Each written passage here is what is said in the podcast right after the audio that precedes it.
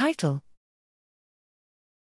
Multisensory perceptual learning in virtual reality may facilitate transfer to untrained locations but is impacted by training procedures. Abstract Visual training improves performance in visually intact and visually impaired participants, making it useful as a rehabilitation tool. An interesting question in rehabilitation is whether invocation of multisensory integration could increase training efficacy. To investigate, participants completed a 10 day training experiment wherein they repeatedly performed a four way global motion direction discrimination task. On each trial, participants were presented with a 5 degrees diameter visual global motion stimulus placed in a gaze contingent manner at 10 degrees azimuth slash elevation.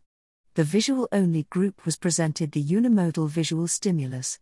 However, for the auditory slash visual AV group, the visual stimulus was paired with a pulsed white noise auditory cue moving along in a direction consistent with the horizontal component of the visual motion stimulus. Direction range thresholds, DRT, were computed daily. The motion direction discrimination learning transferred fully in both groups, regardless of the presence of a feature based attention cue.